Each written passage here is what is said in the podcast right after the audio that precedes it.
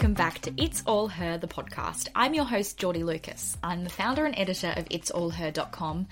I'm a presenter, an actress in a former life, and a mum to a toddler. I've got a lot going on, and I have a passion for making life simpler and better for women. This week on the site, Madeline Carafa from the Healthy Hustlers spends five minutes with us, and we share five pricey beauty products that are actually worth your money. Now, I also shared on our Instagram and my personal feed some headlines that I saw on news.com.au that I found really disappointing. I obviously research a lot of news and I was doing uh, some research over the weekend and landed on their entertainment news page, which had their top stories on celebrities for that day. And every single one of those five stories was centered around what a woman was wearing. Now, I'm going to read them out to you. So, number one Dua Lipa stuns in tiny bikini. Kylie Jenner shares tiny bikini snap. Beyonce's revealing new photo shoot. Blake Lively's raunchy red carpet look, and star turns head in raunchy naked dress. Now, I studied journalism, and one of the first things we're taught is to be balanced. So, obviously, I was expecting to then see a bunch of articles commenting on what men were wearing, and surprise, surprise, there were none. What was even more disappointing was that these articles were written by female journalists. Now, this kind of commentary around what a woman is wearing is damaging, it's reductive, and it contributes to sexism that everyday women face on a daily basis. It's 2021 and news outlets should know that this is not okay. It is not news. The only time someone should comment on what you're wearing is to tell you you look incredible.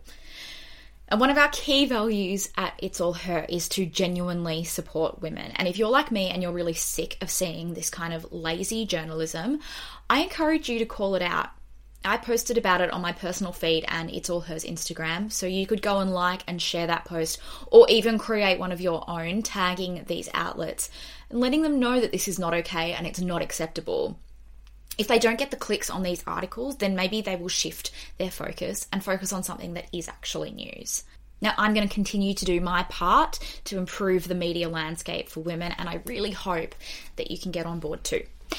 Right, now that my little rant is over, let's get to this week's guest. Laura Wells is a scientist, a model, and is currently a contestant on this year's season of Survivor. Last week, we sat down and spoke about how she feels about being called a plus size model, how we can be more sustainable in our day to day lives, and of course, her experience on Survivor. Here's my chat with Laura Wells. Laura, thank you so much for joining us on the podcast this week. You are currently a contestant on Survivor. I want to hear all about that. How have you been? I know you're in lockdown now. Yeah, I've been um, surprisingly great. I'm now in lockdown for a few days, but I have been assimilating back into the real natural world that is not Survivor and um, having a good time just seeing friends and family again and getting back into um yeah real life. I want to hear all about survivor obviously and what you're up to now but let's take it back to your formative years. What were your hopes and dreams and aspirations as a young woman yeah, I think for me, I grew up in a great household. I was one of, I, well, I am one of four children, and I grew up in the Sutherland Shire in New South Wales. So I was surrounded by beach and bush, and I played a lot of sports and spent a lot of time outside. And yeah. for me, I guess I was great at science and I really loved biology, and I knew that I wanted to be a scientist. So mm-hmm. for me, it was all about a good balance of a happy, healthy life, but also doing something that I'm passionate about and that can actually make a difference. And for me, that really meant going and being a scientist and studying biology and getting into the real natural world around me to be able to connect a little bit further. So, you studied biology at university. What sort of career did you want that to lead into for yourself? Yeah, I studied a Bachelor of Marine Biology and one of law. And originally I thought, hey, scientists don't really make that much money. So I'll be a lawyer and I'll actually work to protect our oceans. I'll work in law of the sea and I can conserve our natural world from there. But I soon realized when I finished my law degree that that wasn't really for me and that I needed to be outdoors and hands on. And so science focused it was. So f- I think going into those degrees, I knew that I wanted to be connected to our natural spaces a lot more. And to do that is not only to be outside, but I wanted to learn more about how I was interacting with them, how they're interacting with me, um, how I affect the world around me. And that's exactly what I got through my biology degree. Mm. And I I got a growing appreciation of the beautiful natural world around us, especially the underwater world. I think for me, it was definitely learning something that I already had a connection to, fostering that love and that passion and turning that into a job really. Mm. and you share a lot of your knowledge and uh, you know you do a lot of conservation work through instagram and social media. You've got a huge online social presence and you also model as well. So how did that come into the mix I know uh, the modeling side of things was never ever planned. Uh, yeah. it was definitely something I fell into. I was at university, and my younger sister, who's five years younger than me, had worked as a model since she was 13. She was oh, wow. one of Australia's youngest models. Yeah, one of Australia's youngest models in Australian Fashion Week. And, you know, she went overseas um, during high school to model in Japan and Milan. And I was at university and I had spent some time in Canada and I flew to New York to meet my mum and my sister in New York while she was seeing agencies. And I kept getting asked if I was a plus size model. And for me, you know, this is back, I know it was, it was kind of crazy because this was back in the early 2000s. I was 20. I had just spent five months in Canada eating and drinking my little heart out. Yeah. Um, so I had put on probably about 12 kilos anyway. But I had only ever been exposed to the modeling industry through my sister, who was tall, you know, a size eight, yeah. And I had always been a size 14 since I was 14 years old. So I had never been exposed to an industry where I had seen my body shape, seen someone my size in mm. the media. I just, it was really so few and far between back in the early 2000s. And so for me, I said to my mum, Mum, they're calling me fat. Like, I yeah. just, I just want to be a scientist. I don't care about modeling. And I got approached a few times in New York and then on return back to Australia again was asked and I ended up joining with an agency and I thought, oh, you know, I'll give it a go.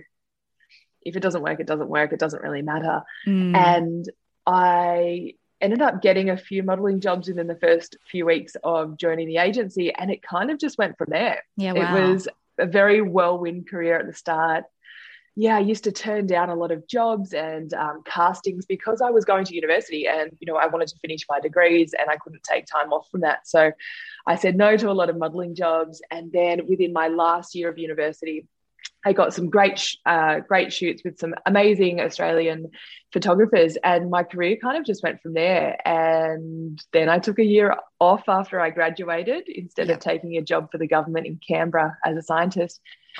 And then I ended up moving to New York, and the kind of rest is history. Sliding I doors moment. Had planned to do, yeah, absolutely. And I planned to model for one year full time, and it's mm-hmm. now um, been almost fourteen. Yeah. and how do you feel so, in terms of representation? Do you feel like I, a lot of the, the the curve models that I speak to don't like being called plus size anymore. It's a curve model, and often they still do feel like there mm. still a way to go in terms of full representation in the fashion landscape. What do you think about that? Absolutely. Yeah, uh, I can see why people don't want to be called a plus size model. But mm. for me, I've never had a problem with the term. And I think I started modeling back in 2006. Um, and I think it was just a commonplace terminology then. It helped to delineate models of different sizes. Yeah. Um, and so I never took offense to it or anything because that was just what I, the category that I fit into.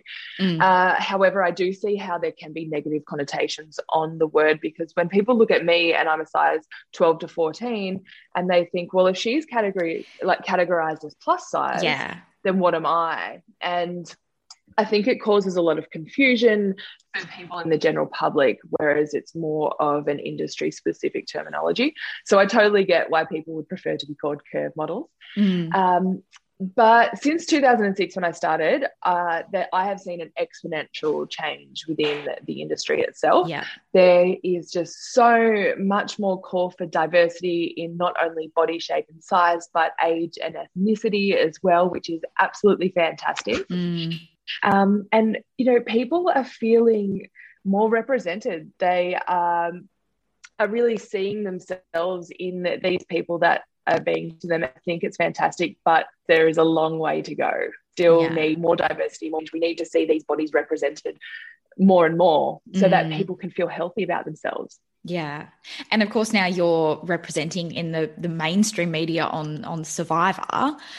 So how did that opportunity present itself?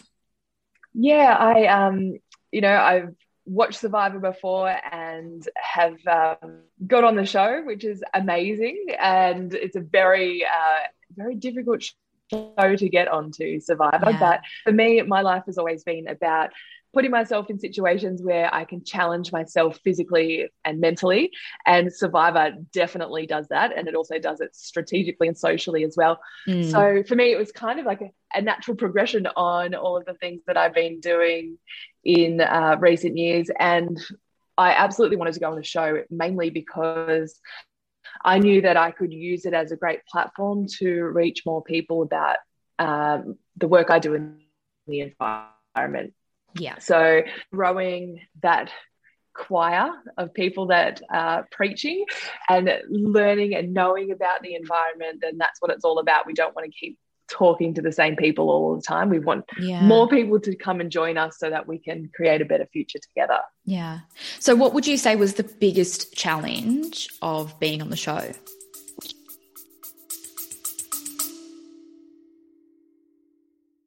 You still loading them and heating them up with all your single shit you've been dropping. You feel me? Loading them up on. It, it only takes structure.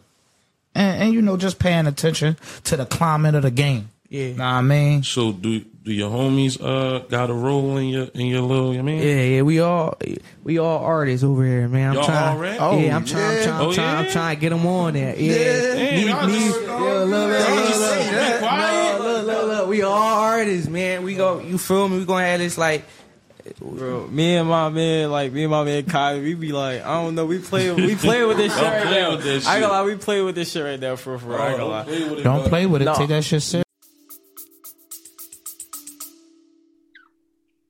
Oh, the biggest challenge. Um, I would probably say the strategy game. To be honest, okay, it's really hard to get yourself in the mindset of having to be manipulative and deceiving. And mm. that doesn't really come naturally to me. And I really wanted to be myself in the game and portray who I am and, you know, make relationships and friendships and be social. So to be able to step out of what I normally am and into a role like that is actually really challenging. and there was a lot of super fans on that show uh, competing. So they have been watching for years and they know the game inside yeah. and out. And they know exactly what they need to do to get there. So when you're competing against people that um, are happy to go down that road, maybe have it a little bit inside them and have just been an absolute fan of the show for years, then mm. yeah, it's it's a tough one it's a really tough. Are you watching the show? Uh, what's it like watching it back?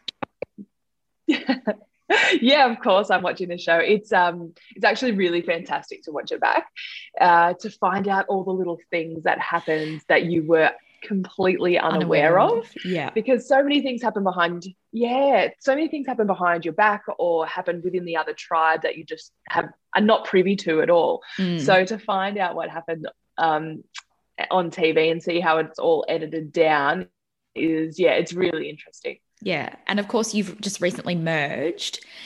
I know you can't give too much away, but is there a, is there some um, some juicy storylines that we should watch out for, or, who is even your tip to to take out the um, the title? Oh, look, my tip to take out the title will be me, of course.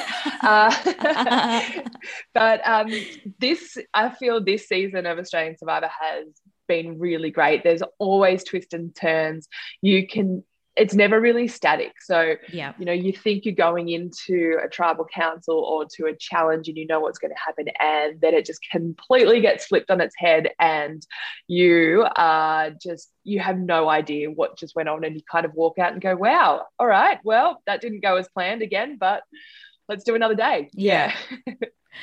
So back in normal life now, um, after Survivor, and you've partnered with Nourished Life, who are all about sort of sustainable green beauty and health products. You're a judge in their sustainability awards. So, what sort of products from their range are you a massive fan of, and why are they so fantastic in terms of you know shopping greener and and green beauty? Yeah, I I par- partnered with Nourish Life because of the fact that they have this amazing online platform Mm. that they do all the hard work for you. You don't have to think about anything that's on their website because they have gone through everything with a fine tooth comb to make sure that the things that they sell are safe, healthy, easy to use, reducing plastic, good for people and good for the planet, which is so good because I spend so much time online researching the products that I use and making sure that Mm. they're good for me. They um, are good for the planet. Like, how can I dispose of the packaging properly? So, to know that there's a, a company out there that completely embodies my values and ethos and just does all the hard work for you is really good. Yeah. And so I've partnered with it with Nourish Life for a while now, and it was great to be a judge on their wellness awards because it brings um, not only my choices of what I find to be great products, but it's really interesting learning all the customers and what they think are great products because it puts you onto new ones that you haven't tried before or that maybe you're a bit hesitant to try. Uh, so I would say that some of my favorite things, I mean, Nourish Life are great because they touch on all different parts of your life. So it's not Mm. just skincare or it's not just hair care. There's great things to use in your home or, Yeah. you know, even just washing. So for me, um, the one of my absolute favorite products is Weleda Skin Food Face Moisturizer. Yes. It is the best moisturizer ever. I um um, a makeup artist used it on me years ago, and I have not stopped using it since then. And it was the first thing that I lathered my face in when I got out of Survivor. Yeah. I'm sure you Uh, needed it. No, oh my, I was so dry. Um, it was actually quite gross being in the outback and not having any moisturizer at all. So I was totally smothered in Weleda skin food. So it was awesome. But um, yeah, I, I mean, some of my picks for the wellness awards this year included like Bokashi bins, which are Mhm. um, a really great way to compost if you don't have the room to compost. A lot of people live in units or in apartments or don't have a backyard. So um, it's really hard for them to have a traditional composting bin, but a Mm. Bokashi composting system is amazing. You can compost on your countertop in your kitchen, and then all you have to do is find a garden, someone else's to bury the product in. So it's awesome. Um, and then what else did I have?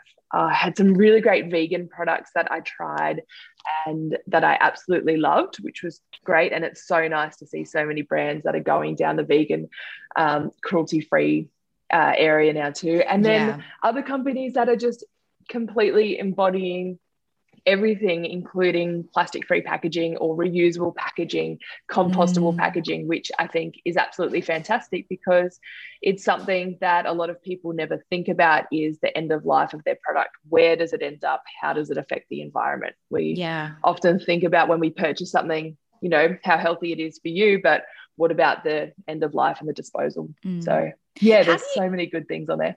How do you navigate being in the fashion industry? And obviously, you know, there's fast fashion, um, the beauty products that maybe makeup artists in the beauty industry use aren't eco friendly and maybe don't marry up with your values. How do you navigate working in that industry when you have such strong, um, you know, values yourself? it can be really difficult sometimes. And the fact that now I've worked in this industry for such a long time, I'm Mm. able to pick and choose who I want to work for.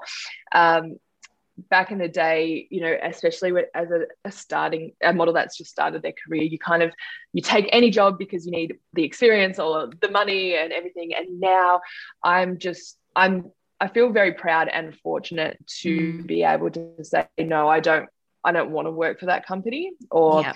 um, you know they don't Im- embed my ethos into their company so I I don't have to work for them. Yeah. And I now get approached by brands that are doing great things for the environment and for people's health. So mm. it's um it's made my job a lot easier because these people are coming to me because of my stand and they want to work for me too. So it's been a tricky road to navigate. Uh, it involves a lot of research into the yeah. company itself and to make sure that there's no greenwashing going on um, and having lots of big chats with the company and asking them the hard hitting questions, you know. Yeah.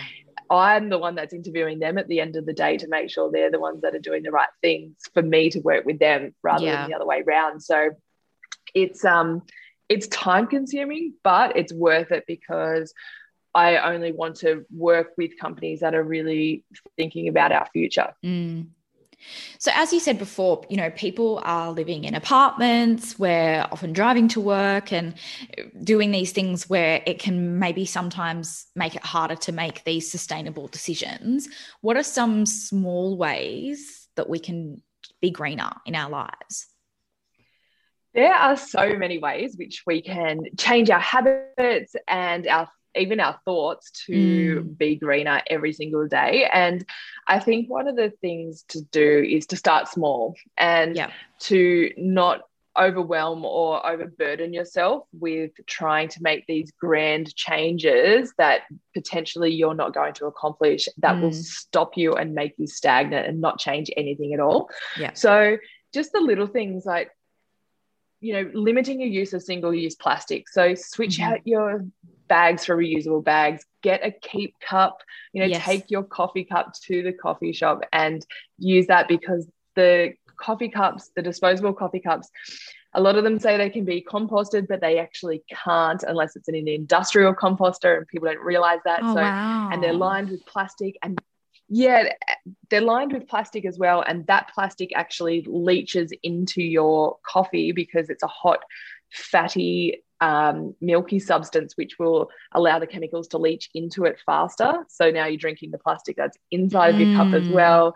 And there's all of these things that a lot of people don't realize, but they're really great changes, not only for the planet, but for yourself too. So yep. start small and then work up a little bit bigger. And, you know, if you have a if you have a passion, if there's an area of the environment that you are really connected to, then kind of make your changes dedicated to that space because you're more likely to continue them and make them a proper habit that you will um, have longevity yeah. and be able to teach other people around you as well. So for me, um, I started off trying to be as plastic free as possible because mm-hmm. I have done so much work with the ocean and I know the issues of plastics in our ocean.